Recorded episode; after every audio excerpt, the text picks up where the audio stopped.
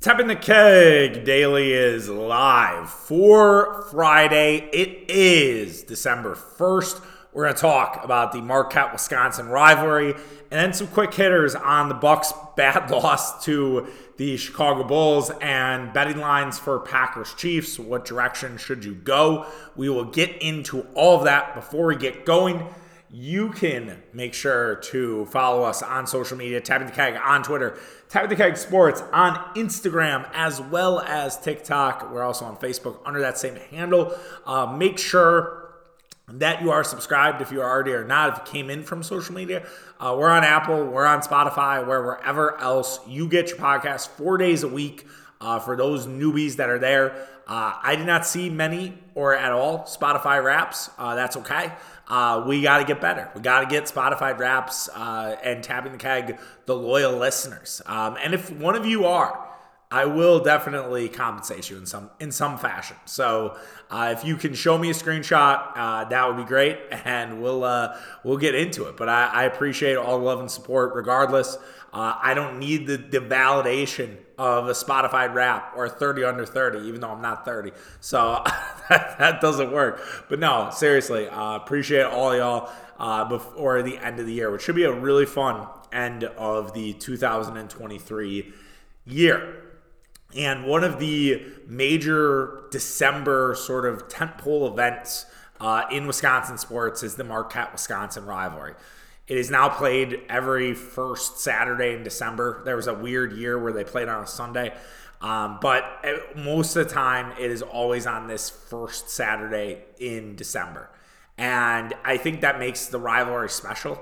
I think there's something to that, something, you know, just good about that. Like that, college sports have had so much sort of trip, you know, trials and tribulations through the last couple of years that the fact that every first Saturday in December, we know Marquette and Wisconsin are playing against each other. And it is a massive game for a variety of reasons that we are going to get into. But I, I think from the 5,000 mile view, for Wisconsin, it's a top five team coming into Madison, a, a non conference game, an opportunity for Wisconsin to get a true resume win out the door and having Marquette at their home gym. For Marquette, it's weirdly the last thing to check off on their checklist of all the things that they have done for the last couple of years. They've won the Big East. They won the Big East tournament. They won an NCAA tournament game. Now, yeah, they lost to Michigan State, and you could argue maybe the Sweet 16 is still on that checklist. But they haven't beat Wisconsin. This group of guys has not beat Wisconsin. The last time the Marquette beat Wisconsin was 2020 in the Justin Lewis Tippett. 2021, Marquette got absolutely crushed uh, in Madison. 2022, it was the dramatic game of last year where it went down to the wire, where before we really knew what Marquette was, right? We we had seen the Baylor game a couple days prior. Everyone was like Marquette's a wagon, and there was a little bit of a hangover, weirdly, after that Baylor game because they were so good. And I was at that game, and I swear to God, I've never seen a basketball team play as well as Marquette did against Baylor. It was just otherworldly shit. And they had a bit of a hangover. Wisconsin got out early, and Marquette did their damnedest to come back, their best uh, 2023 2024 Milwaukee Bucks impression, and nearly won that game. They forced overtime. Uh, Wisconsin would go on to win. And I never saw Chucky Hepburn have as good of a game as he did on that Saturday at mid afternoon evening. So you have Marquette's angle of even though they are the quote unquote haunted, they still want to win this game. Like this, uh, just because, yes, it's a rivalry game. Yes, it it matters in the state of Wisconsin, even though some people like both teams, which we can get into at the end of this. I think that this is just so important to Marquette's season. And I hope that they do not, you know, come in tight, right? That they're thinking about this, that they play that same sort of loose demeanor that they had against Kansas, where they put the vice grips on on Wisconsin early on defensively. They make good shots. They're efficient out there. They're not forcing three pointers. They're not kind of kind of clogging. You know, it basically looks like a toilet clog. What we saw in that first half against UCLA. I, I hope that Marquette you know comes out there and takes the crowd head on. I think the fact that they played against Illinois is going to help. That was a raucous crowd. I think it's going to be even more rowdy on Saturday. Uh, but I, I, do think that that adds. They at least have that sort of background knowledge. They this isn't their first true road game, which I think is a crucial thing, right?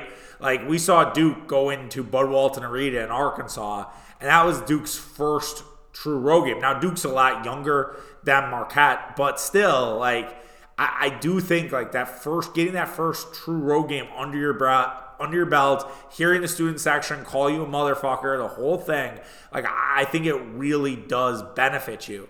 And so yes, these two teams have a ton to play for. And Marquette, if they do not beat Wisconsin, this will be the first Marquette team since 1998 to 2000 to lose three straight times to Wisconsin, which is uh, kind of absurd considering that Wisconsin has had some really successful runs. Um, so did, so did Marquette, but I feel like you know Wisconsin has been more consistent throughout the last since that time frame than Marquette, and I, I don't think that's unfair to say. And even I think the most biased Marquette fan would say the same thing. You know, I, I know they probably don't want to say anything nice about the Badgers, but let's be real here. So the fact that even it, with all that consistency, they never beat Marquette three straight times, and Wisconsin can do it here, and you could argue that this is probably the worst like stretch for Wisconsin in a long time, right? So it's kind of wild. Like, is it just they get up for these games and this is the one they get up for the most? Or is it something else? Or they get figured out later in the year when there's more tape? I don't I don't know. Um, but I, I do know that this game, there's a lot of angles of revenge for Marquette. And Marquette would love nothing more than to blow out Wisconsin in Madison, which hasn't happened in, a, I think, since, was that 2015, where Marquette won by like 20 in Madison. Like that was the last. No, that can't be right. I have. The, I did have the rivalry up, and I was looking through because I was looking for that third one. It might have been 2015. No, Marquette did win in Madison. That was the Henry Ellenson. It was 2017. Pardon me, when they won 82 to 63. Um, so I had my. I was. I was one off. That was the last time Marquette won in at the Kohl Center, and so you have this game where Wisconsin has looked good so far, right? They got beat down by Tennessee. Tennessee absolutely owned them inside the paint. Um, but Tennessee, one of the better teams in college basketball. I know they lost to North Carolina. I know they lost to Kansas. But they're a pretty solid basketball team. And but so is Marquette. And so I, I think the real question to kind of kick off, sort of as we get into the details of this game, is how good is Wisconsin, right? Is Wisconsin in that same tier as Tennessee, Marquette, uh, or are they in a tier below and are really they're more of a five seed at best to like a nine or ten seed at worst. And when they step up against the big boys they're going to kind of get batted on their nose. And they're going to lose that and they're going to lose those bas- basketball games more often than not. And they're more you know they'll take care of business against sort of those virginia like teams. But when it comes up to a step up in competition they can't compete with that.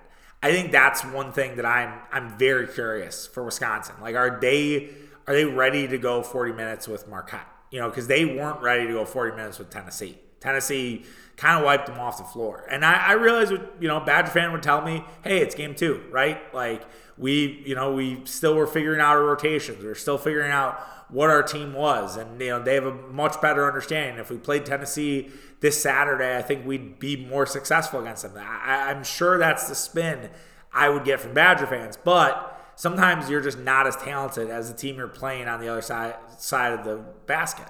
And so that's where I'm wondering, like, is that the case with Marquette? Because I think Marquette's better than Tennessee.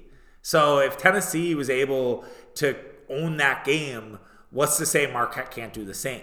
And I, I realize it's a rivalry game that that adds an element, but I, I just wonder is Marquette just going to come in there and actually win by 10 plus? And would that be a surprise? I, I think it would be just from the demons that exist in this rivalry, right? I, I don't think that anyone expects to win by, you know, 10, 20, whatever it may be, right? This is, it's not that kind of rivalry. It's always usually pretty damn close. Like even when Marquette or Wisconsin, pardon me, was eighth in the nation, or they were they won that game by six points, and then in 2014 they were second and a very very good team. Marquette was not good that year, and it was it was a slog of a game, 49 to 38, but it was an absolute dogfight. Like that was an absolute dogfight, and Marquette made it hard to to make any sort of basket. So like even though like that was not that you know wasn't exactly the case, like they made it extremely difficult, even though those teams were not good. Those Marquette teams under Buzz Williams were not great. And I think it was Wojo on that that next one. Yeah, that was Wojo's first year. One of the worst Marquette teams we've seen, and still like those games were close. So it's that. Yeah, I know I'm kind of arguing myself here, but I'm just saying, like, yeah, we can look at that Tennessee game and have that as sort of our North Star, but we also have to just look at the history that it just always seems to be close. So let's kind of dive into a little bit more of sort of the game itself, right? Let's let's kind of move on to that. And I, I really wonder, you know, what Tyler Kolek and also Ighodaro are thinking about heading into this game. They both did not play well against Wisconsin last year. Uh, it was a rough game for both guys. Tyler Kolek, arguably one of his worst games, you know, in his unbelievable 2022 2023 season. Uh, he had six points overall. He was two of seven from the field. He did have eight assists, but he also had five turnovers. Um, he only got to the free throw line twice. Um, it was a really rough day for Tyler Kolek. And I do wonder if that is sitting in the back of his head. He came into Illinois and Champaign and was absolutely fearless. And loves, you know, sort of the vitriol and the hate of the crowd. He's had some great performances on the road. So I think he's going to relish, you know, the Madison faithful screaming at him all game long. Oso Ighodaro also did not play well in that game. He had nine points. He was four six from the field. He missed three free throws, only pulled down five rebounds. Uh, he wasn't even in foul trouble. Like he played 39 minutes, and Oso was a complete non factor in that game. And I think what Oso Ighodaro is now versus what he was in December of last year is night and day. And that could be one of the key differences for this game because you got guys like Steven Crowl who and Tyler Wall who are bigger guys. Wall same size as Ighodaro, but Wall and Crowl cannot move like Oso Ighodaro. And that to me is is a huge advantage that if you get those guys out of the paint and you force them to go out with Oso, he's going to take them off the dribble every fucking time. And I just don't know how they keep up from a defensive perspective with Ighodaro. I think Ighodaro could have a massive game in this one. Like I, I really do. I, I think he is completely an X factor. I think that that he he already was because he's been one of Marquette's best players, but I think in this matchup specifically, I think they can really take advantage of the lack of lateral quickness from the Wisconsin big men. And so I think Oso can have a massive game in this one. And as for Kolek, I think that he just, you know, needs, as we said, play within himself. Like, you know, think about what it was like against Illinois. Same sort of mentality. Don't try to do too much and let the game come to you. And if you're being, you know, really heavily guarded, what we've seen, we saw in Maui a couple times, right? Let Oso cook. Let Cam Jones cook. Cam Jones had a massive game against Wisconsin last year. And Cam Jones could have that opportunity again, right? And he he's been so good this season. We talked about it a few times on this podcast how Cam Jones, as well as Ighodaro is playing, as well as Kolek's playing. I would say if you had to rank it right now, honestly, you'd probably say it's Ighodaro, Jones, either or. You could interchange and then Kolek. So like they you can't don't sleep on the Cam Jones angle either. Another thing that I'm you know wondering about is Wisconsin's poor three point defense. And how does that affect the matchup with Marquette? Now, Marquette is not exactly the best three point shooting team. They don't exactly, you know, go off the page so far, but they do shoot a lot of three pointers. Uh, according to KenPom, point distribution, uh, Marquette is 155th in three pointers, and Wisconsin gives up 145. Wisconsin protects the paint, and Marquette does try to get to the paint. They actually get to the paint more often than than not.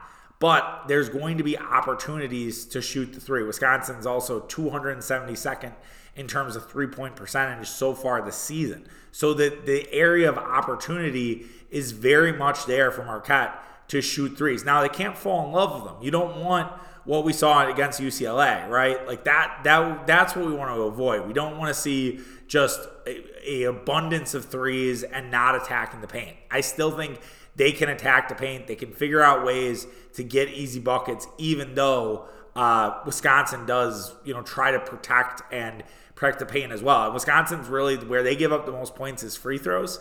And Marquette right now so far 301 in terms of their point distribution. So they're not exactly getting to the line. So that actually works against Marquette. But I, the three point part is a really key thing to to hone in on. Like it could be a big Dave Joplin game. Uh, I would not sleep on that. I think Joplin could easily have himself a night and and that could be you know the difference maker is Joplin hits three or four threes and pulls Marquette away in the victory because the Badgers don't really don't really defend the three that well so far this season. And the other part of it that would be concerning if I was a Wisconsin fan is Marquette at, wants you to shoot threes. They they are welcoming the opportunity to shoot threes, but Wisconsin's not knocking them down. They are only shooting threes. They're, they're 307th in terms of their three point shooting. They are taking everything to the paint or getting to the free throw line. Marquette does not foul, has not been putting guys at the line. They're 318 in terms of free throws. So, and that's out of like 366. So, I I do see like the clash of contrasts, right? Like which contrast will win out. And hitting three pointers on the road is it can be a tall task, right? And you know the Kohl Center rims are not seemingly not friendly for any road team. It doesn't seem like they're ever friendly. So that's that's a real sort of question there. And will Wisconsin try to drag Marquette down into the muck? Marquette does play a lot of long defensive possessions. They're actually their possession length is one of the longest in college basketball. And Wisconsin's offensive possession length is one of the longest in college basketball. So that would tell you, hey, maybe it's an under situation, but Marquette plays extremely fast in terms of their offense. They're eighth in the nation. Like UCLA and Marquette played, it was about 140 was where the total finished out, which is kind of where KenPom's projecting. I, I don't see it in the 60s. I, Marquette has got to 70 in each of their games, even in their loss against Purdue. I also don't see it. I don't see 80. Um, if they put up 80 on Wisconsin, I, I, mean, I'm thrilled, right? Similar to Tennessee, but I, I do think that they can, they can, you know, win this game. I, I don't want to say easily, but I, do think that they're the advantages are with Marquette. I I don't know if there's anything in Wisconsin that worries me besides offensive rebounding. That's the only thing that scares me. Wisconsin's doing a great job at offensive rebounding, and they're doing a great job preventing offensive rebounding. Marquette's biggest bugaboo for the last year plus has been the fact they're not good on the glass. Now I know Ben Gold, you know, has looked good in spurts. Al Amadou is a guy that I think the bandwagon is building for, but I don't know if you're going to see Al Amadou in this game. I, I wouldn't. I wouldn't hate it in like the hey, it's nine minute mark. We know we have a TV timeout coming up. Like have Al Amadou come in there and get two or three fouls. He also has a name, by the way, that you just don't say one. You don't call him Amadou. You call him Al Amadou. Like it's just a full name guy. Or maybe at some point you do Big Al, but I feel like Al is always Al, Al McGuire. Anyways, doesn't matter. But I, I, I do wonder, will you learn some lessons from Zach Edey, right?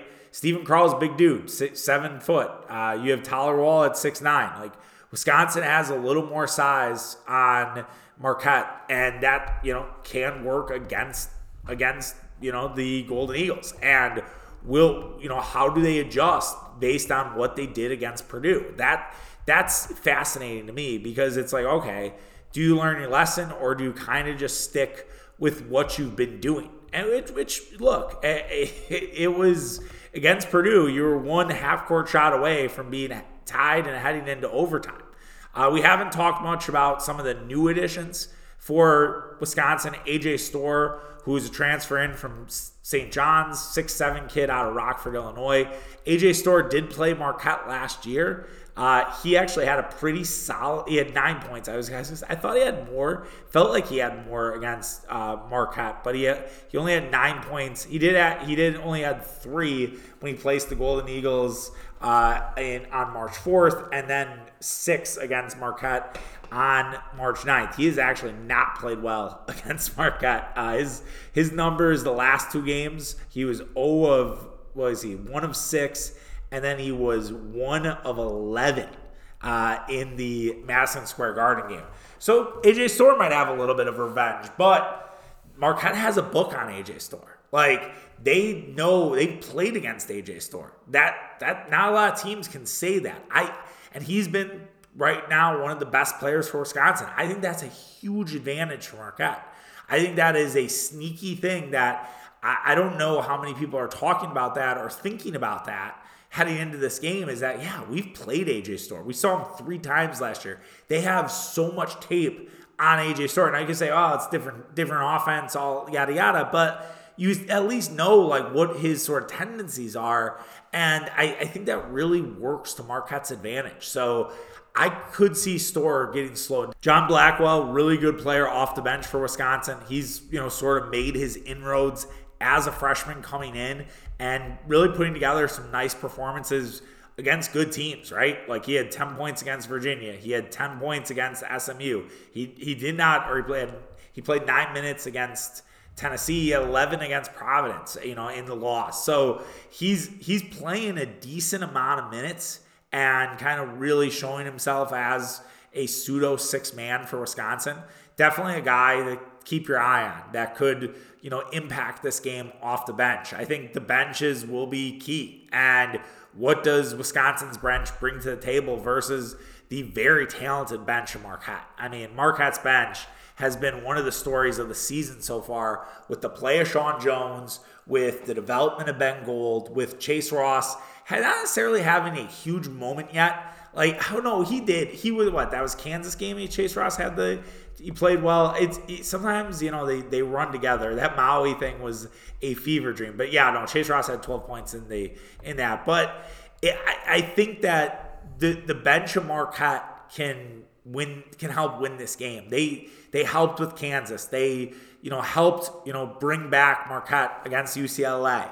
Like the the thing that this Marquette team that I, I don't know if everybody realizes is that they're fucking loaded and that they are one to eight, one to nine, and there's really no stopping them. So I, I'd be I'll be very curious to see you know how Wisconsin deals with that. Or you know, do they have the bench players, their second unit, to really hang with Marquette? I, I don't I don't think so. Not from what I've sort of seen and observed from Wisconsin so far. You know, Kamari McGee and Carter Gilmore and even Nolan Winter, the big man.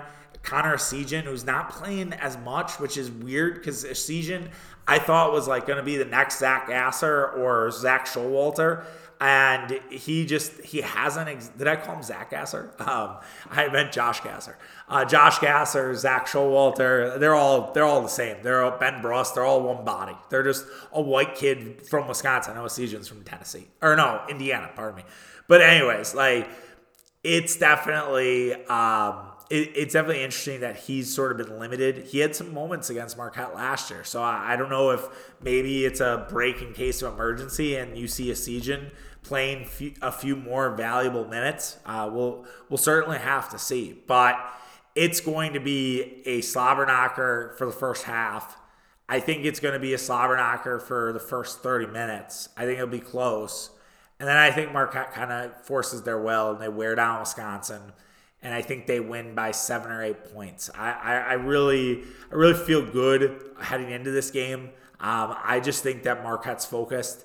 I don't think that they are they are overlooking this game at all. I don't think that they are looking past it because they have Texas on deck on Wednesday.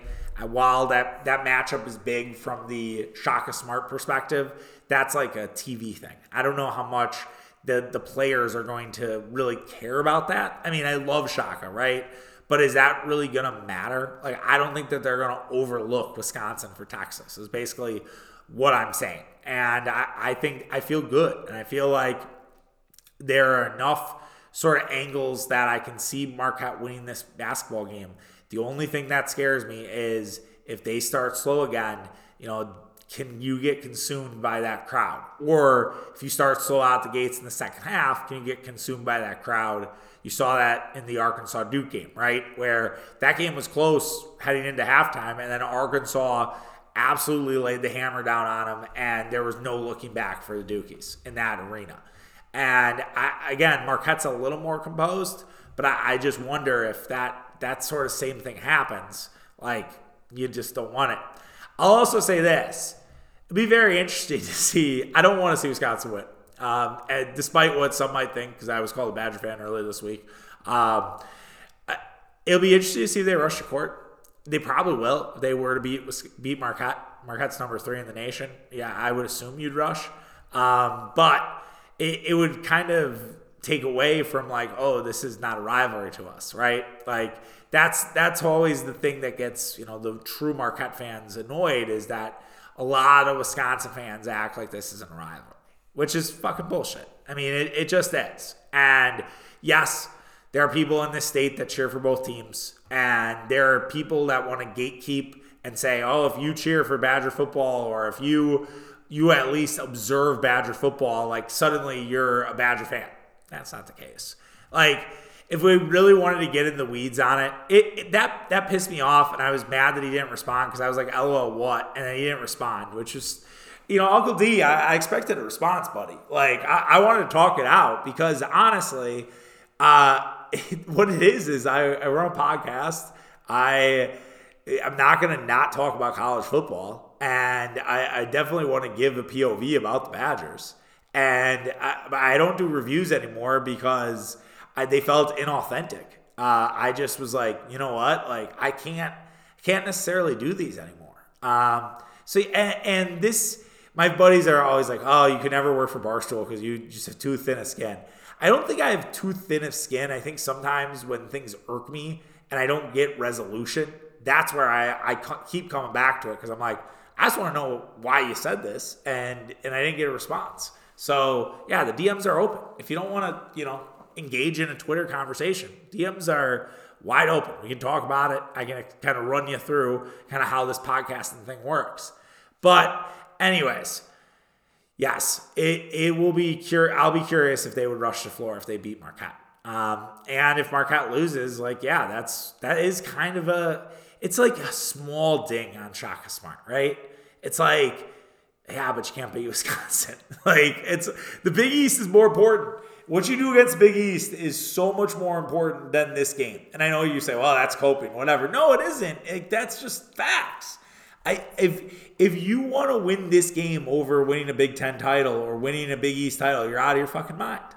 So it's just a ding, right? It's like, well, let's we got to beat them one of these times. Like you, you can't keep losing to them, and like that's you just can't have that hanging over your head.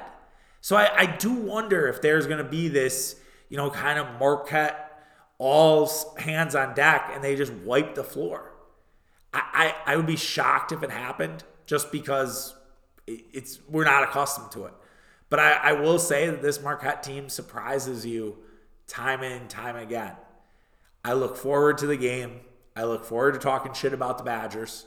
I don't usually talk too much shit about Wisconsin because, again, I have people who follow me who follow, who are Badger fans. So I, I try to keep a inclusive group altogether of Wisconsin sports fans in and in my weird fandom, which doesn't include Badger basketball, which for a lot of people it does. So that's that's kind of how we do it. But this day only, I'm gonna be a prick. I'm gonna be a motherfucker. Okay, I, I don't know how much I will I will be, but yeah, the review will be spicy if Marquette wins. I will tell you that. Also, because I'll be drinking starting at 9:30 on Saturday, so like I will be in my cups by 1:30. Like at, by the end of the game, win or lose, I am in my cups, and we'll just sort of see how it all pans out. I, if I give a score, ah, let's see.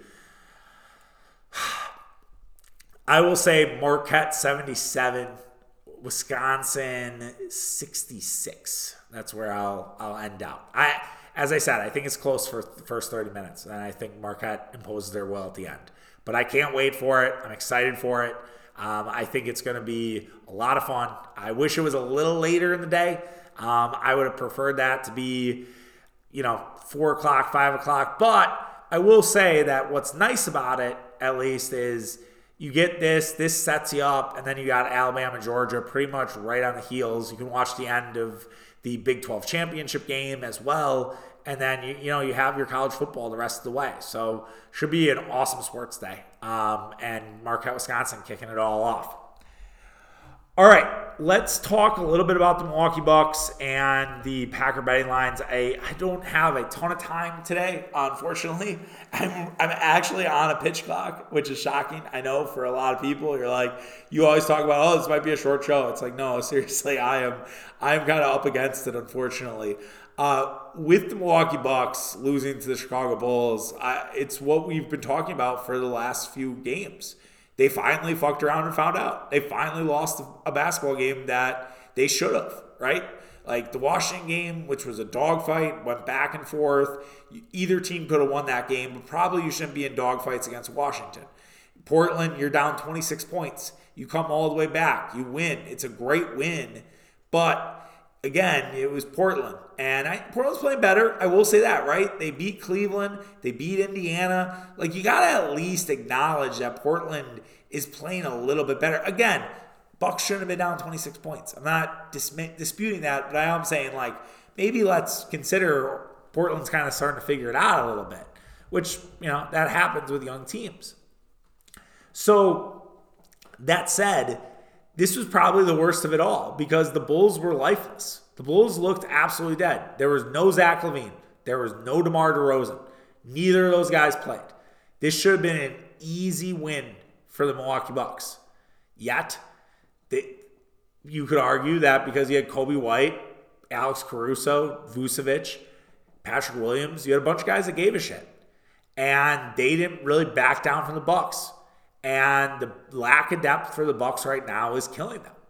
And I know we all want to point our fingers at Adrian Griffin, and I have some issues with with AG as well.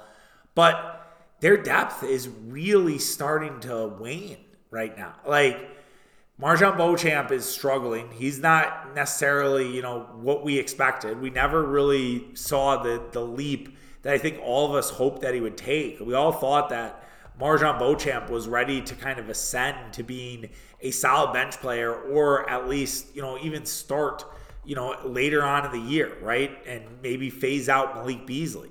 But Beauchamp did, did have seven points in this game, played a little bit better, but missed, you know, three of his three point shots, was overall three of seven from the field.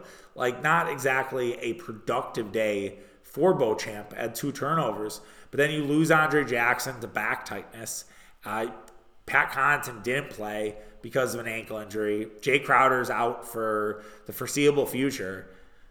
That those are three like those are three key contributors. And then add to the fact that Bobby Portis is just completely lost.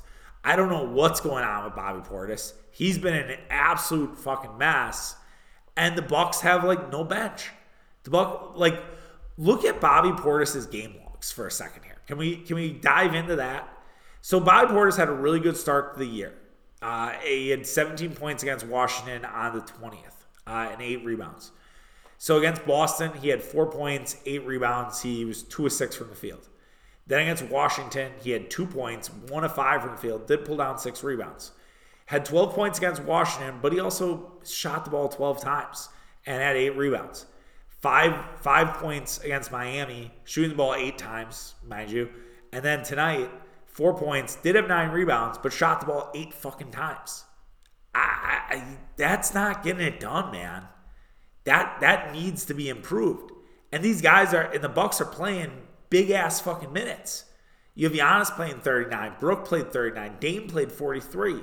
Dame had 17 points in the first half on I think seven to ten shots, and he makes one point the rest of the game and has seven turnovers overall. He had a couple brutal turnovers down the stretch and then in overtime.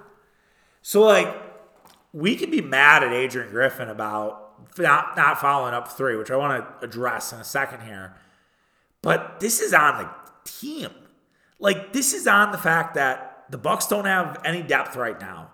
Their bench is giving them absolutely fucking nothing.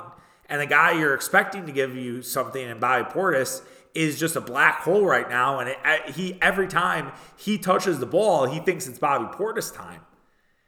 And then on top of that, you have your one of your best players in Damian Lillard just completely go silent in the second half. If Damian Lillard plays an average second half, the Bucks win this game going away. And Giannis didn't exactly have a great first half, had a good second half. But when you have all these inconsistencies, it's going to lead to what you saw tonight. You saw the Bucks losing. And then you had the not fouling on three, three, and I just I hate that shit. I, I know that not a lot of teams follow up three, but it, it just makes too much sense, especially in that moment. And I think the frustrating thing for me about Adrian Griffin so far. I'm going to be critical. Yeah. So for those who say, I haven't heard it from a lot of people, but I'm more on the side of let's give him a chance. But I, I will be critical on this. I don't think he has exactly the best feel sometimes. Like, that was a moment to foul because everybody was winded. Everybody was out. Like, and, and then you saw it in overtime. Brook, short three. Dame short three. Like they were struggling to get that ball in the basket. Beasley, I think, had a short three as well. So like they needed to win that game in regulation. And if you foul Caruso in that moment and force him to make the immediate, are you really getting boxed out by Vucevic and Patrick Williams over Giannis and Brook Lopez? Or eh, they probably would have brought Drummond in, whatever. I, you shouldn't you shouldn't. You should win that game and trust your rebounders, trust your guys. The Bucks have to start playing four quarters of basketball. They can't just keep doing this shit. And you can point to the group play and say, well, when the in-season tournament, when the chips are down, they've looked great. Yeah, they have. I mean, the Washington game again was a weird one, but I wonder if that game's different if they didn't play on on Monday night. So I, you know, it's like is we'll have to see. Like if they beat New York and then they play Boston, if they beat Boston, like what are we gonna say that? Like there there's this like we're we're trying to figure out the best version of the Bucks. And I don't think we know that yet. And I think it's frustrating people. I, I talked about this a little bit one of the days this week about how just we're we're doing a bad job of trying to figure out this basketball team. And it frustrates us like as a collective, I'm speaking for the fans, that we can't figure it out and that nobody can sort of sort of see what's there. And and there's just so much newness. I will say, I, I saw my guy Steve Pelly, shout out, great Twitter follow, um, was saying how like, or no, I, I don't think it was Steve. I think he liked it, and I saw it through my for you page about how someone's like, I just can't with this fan base, and like it sucks. And I agree. Like it just sucks. Like it's just not fun. I like contemplated right before I potted. I was like, should I just bring back the web, the tapping the keg website, which I still have, and do I just do a live blog on that? Like Anonymous Eagle, because I think he hates Elon Musk, does that on SB Nation's website. And I like, I wonder, should I just do that? Should I should I just kind of pivot out and just start live blogging the Bucks game and then just hanging out with people and, and that's what we do instead. I don't know, man. Uh, might have to, but it's that was rough. Um, that was a really rough game. Bucks are still 13 and six. They play their 20th game of the season on Saturday night against Atlanta. Again, Atlanta's a team you've you've lost to already. Atlanta's been absolute dog shit on the road uh, recently. Should be a win, right? But I don't know if anything's a win right now. I think that's the that's maybe the biggest lesson. I talked about lessons on the Tapping the Keg review today that you can see on Twitter or TikTok. Uh, Tapping the Keg on Twitter, Tapping the Keg Sports on Inst- on uh, on TikTok. Pardon me. I said there were a lot of lessons learned, but maybe the biggest lesson is we can't really trust that the Bucks are going to beat anybody. And I know that that sounds weird, right? Like just take care of business and whatnot. But every game so far has been a roller coaster. So until the Bucks kind of show us that it's not going to be a roller coaster, we gotta kind of take everything with a little bit of a grain of salt. Like they'll be favored by six or seven against Atlanta on, on Saturday, but that doesn't mean shit. And the Hawks can come in there and and win that basketball game. And then there you go. They're two game losing streak heading into the in season tournament. But I, I hope that's not the case. The Bucks get their revenge against the Bulls sooner rather than later. They play them on uh, Monday, December 11th. So after the in season tournament, they're right back at it against the Bulls. So there is definitely an opportunity uh, to play that team again and to show off against that team And They they also you know worth noting you know after the in season they have a nice long homestand uh, before heading out on the road for Christmas. So hopefully hopefully the Bucks can start stacking some wins and there could be some continuity. I I just I I think that again, it's like we we can't always just keep pushing for firing guys. I thought Bart Winkler had a great quote today um, where because Ben Thompson, you know, doing a thing about oh yeah, we're still going to pretend that everything's okay and yada yada. Uh, here's what Bart said, which I, I can't agree with more. Discourse around and conversation will be a lot more natural and beneficial to everybody if there wasn't such a push to fire the head coach after 10 games. P- too many people went too hard, too fast, and the whole conversation around him is a disaster. I totally agree.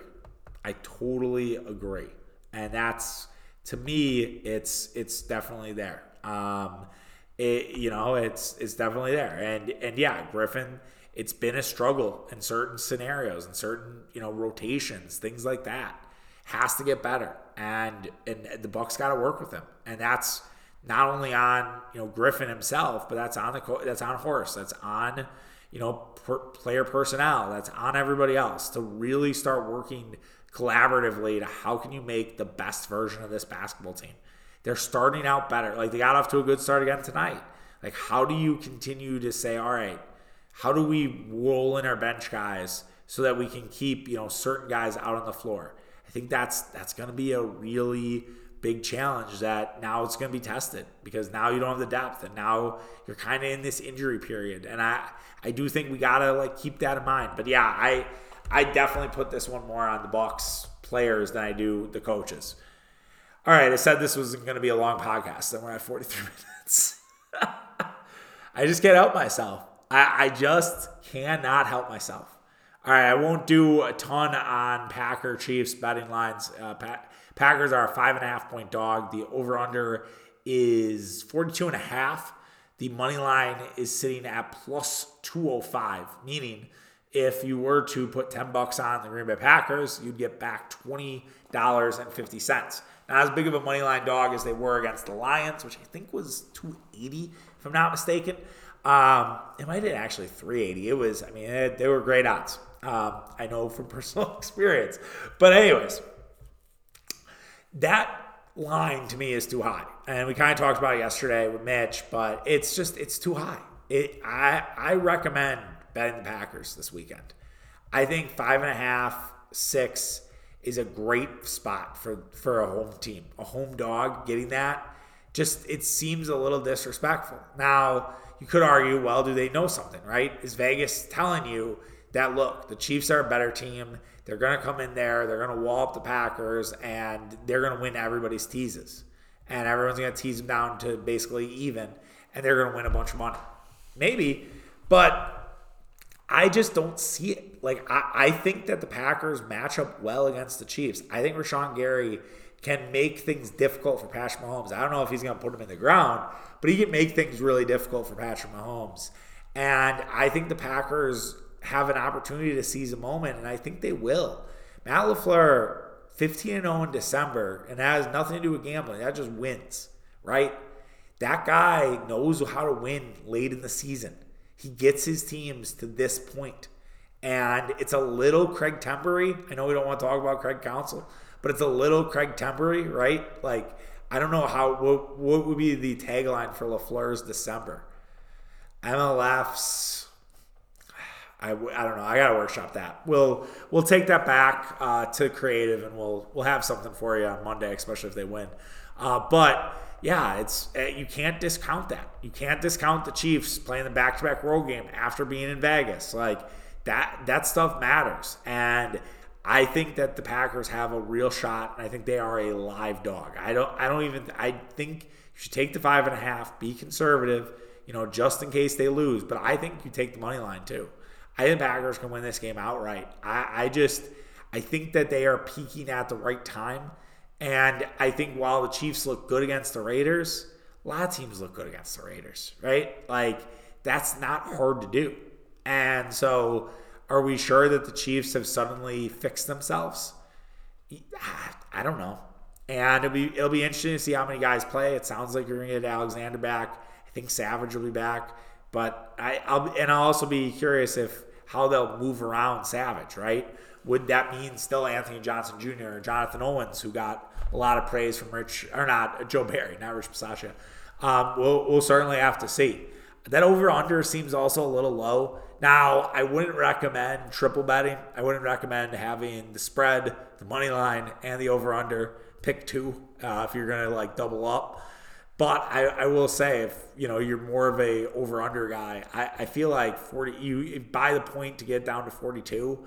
I, I feel like six touchdowns are happening in this game. I, I don't see it to be this low scoring slog. Um, I, I think it will be you know somewhere in. I could definitely see a 23-20 sort of outcome, right? Which you would you would cover that. I, I don't exactly see this one going under. Uh, I think there'll be there'll be points, um, and it, it should be an exciting game, man. And I I think if I had to rank the things I'd be the most shocked about, I'd say most shocked would be a Packer blowout. I, I still think if they, like they beat the Chiefs by double digits, I think that would be crazy.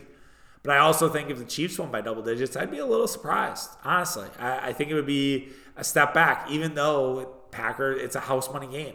I still would be sort of surprised by that. And then Chiefs close game, I think is kind of what I expect, like in my brain, and then in my heart, it's the Packers winning a close game. So I, I those are you know the, the kind of intended outcomes. And what does Jordan Love do? You know, with seeing the Spagnuolo defense again, and can Jordan Love continue to follow up? on what we saw on Thanksgiving. And then we'll have the Packers and Giants, and will Aaron Rodgers show up to MetLife, which that'll be a topic next week. Just I'm going to get out ahead on that. There, we're going to have an Aaron Rod- will Aaron Rodgers show up at MetLife conversation. Um, I, I, think that's certainly on the table. Uh, so so stay tuned for that because uh, I, I think it's I think it's, there there's a like I have no knowledge of this. I just I, I can certainly see it happening because the guy loves fucking attention. Um, and this whole thing about him playing is is just something else. All right, that does it. Again, I way too late. Um, you guys better listen to this, show love. Uh, appreciate you guys. We'll be back on Monday. Packers Chiefs recap, Marquette Wisconsin recap. We'll talk about Bucks Hawks, and Jack's trio might be signed. I mean, they're like at the doorstep. Um, hashtag done deal, if you will. Um, so we'll we'll see, and we'll probably talk about that. So probably a loaded Monday show. Um, we'll have for you. So all right, guys, take care. Have a good one. Have a good weekend. Enjoy Marquette, Wisconsin. And if you're out and about at the Santa ride, I will be there. I'll try to do a fucking shitty job of like tweeting out where I'm at. But I, if I if I remember, I'll tweet or Instagram it. Tapping the keg, tapping the keg sports come by, swing by, hang by. Let's let's have a beer and uh, and chit chat. All right, all right. Take care, guys. Have a good one. Bye.